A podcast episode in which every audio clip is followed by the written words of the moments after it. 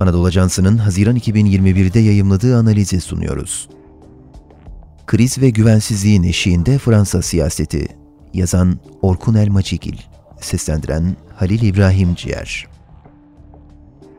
Frans Assumiz, boyun eğmeyen Fransa Partisi'nin başkanı ve 2022 seçimleri Cumhurbaşkanı adayı Jean-Luc Mélenchon, seçimlere bir hafta kala sonucunda Müslümanların hedef gösterileceği bir suikast yahut saldırının düzenlenebileceğini söyledi. Bu demeç, Melenko'nun Müslüman vatandaşların oylarına oynuyor olması ihtimalinin dışında ülkedeki Müslüman azınlığın hem sağ hem de sol siyaset tarafından nesneleştirildiği ve kendi özgün sesinin kamuoyu ve siyaset tarafından kısıldığı bir durumunda işaretçisi.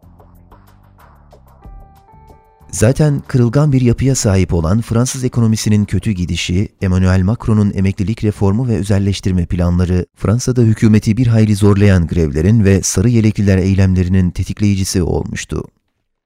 2019 yılı sokak hareketleriyle biterken COVID-19 pandemisi Fransa'da ekonomiyi daha da sarstı. Pandeminin doğrudan etkilediği kitleler ise Fransa'da siyaset kurumunun yaşamından memnun olmayan geniş kalabalıklara ulaşmak için popülist bir dile daha da emil etmesine neden oldu.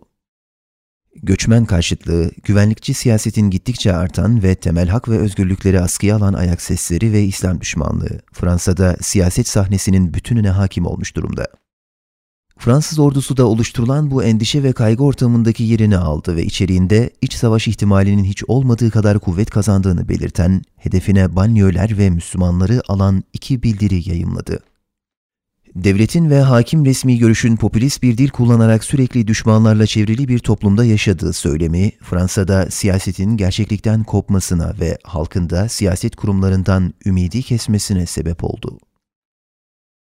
Siyasetin yeni dili, hedef gösterme ve fişleme İfade hürriyetinin ve basın özgürlüğünün alanının gitgide daraldığı bu şartlar altında Fransa İslamofobi ile Mücadele Kolektifi, Diyanet İşleri Türk İslam Birliği, Strasbourg Milli Görüş Derneği ve Anadolu Ajansı gibi kurumlar neredeyse illegal sayılacak bir söylemin sözcüleri ilan edildiler. AA, resmi makamların sosyal medya hesaplarından İslamofobi tehlikesine işaret ettiği ve Fransa'ya dair objektif ahvali sunduğu için yalan haber yapmak ithamıyla hedef gösterildi. Fransa'da son araştırmalara göre toplumun %61'inin medyaya ve %70'inin siyasetçilere güvenmediği bir ortamda oluşan korku ve özgürlük karşıtı havanın müsebbibi olan devlet erkinin, AA'nın da sesini kısmaya çalışması yadırganacak bir durum değil. Siyaset belirli kavramlar etrafında tek sese indirgenirken medyada aynı kavramları benzer önkabullerle halka sunmaya devam etti. İslam'ın, göçmenlerin, Türkiye'nin sürekli önlem alınması gereken bir tehdit olarak tasvir edildiği haberler, halkın gerçek dertlerine ışık tutmasa da devletin çıkarları için daha büyük önem arz ediyor. Birbirinden bağımsız olarak görülebilecek pek çok farklı vaka esasında Fransız siyasetinin ve partilerin sıkıştığı yeri göstermekte. Yani Fransa'da toplum 1789 Fransız devriminin şiarı olan ve ülkenin milli sloganı haline gelen özgürlük, eşitlik, kardeşlik ilkeleri üstünden değil, baskı, ayrımcılık ve düşmanlık düsturu üstünden yeniden inşa ediliyor. Ünlü İtalyan düşünür Giorgio Gamba'nın devlet egemenliğini tanımlarken kullandığı istisna hali kavramı ülkedeki Müslüman azınlık için sürekli bir hal aldı.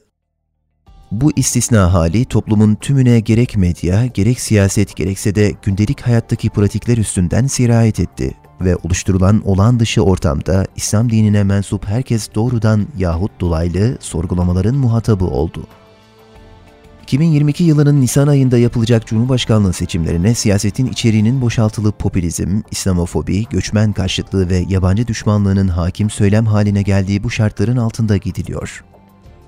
Bu durumda da Fransa'daki siyasi iktidardan ve muhalefetten hem iç hem de dış siyasette duyulacak bir ses, aynı popülist rüzgarı arkasına almaya çalışan ve gerçeklikten kopmuş bir üslupla kurgulanıyor.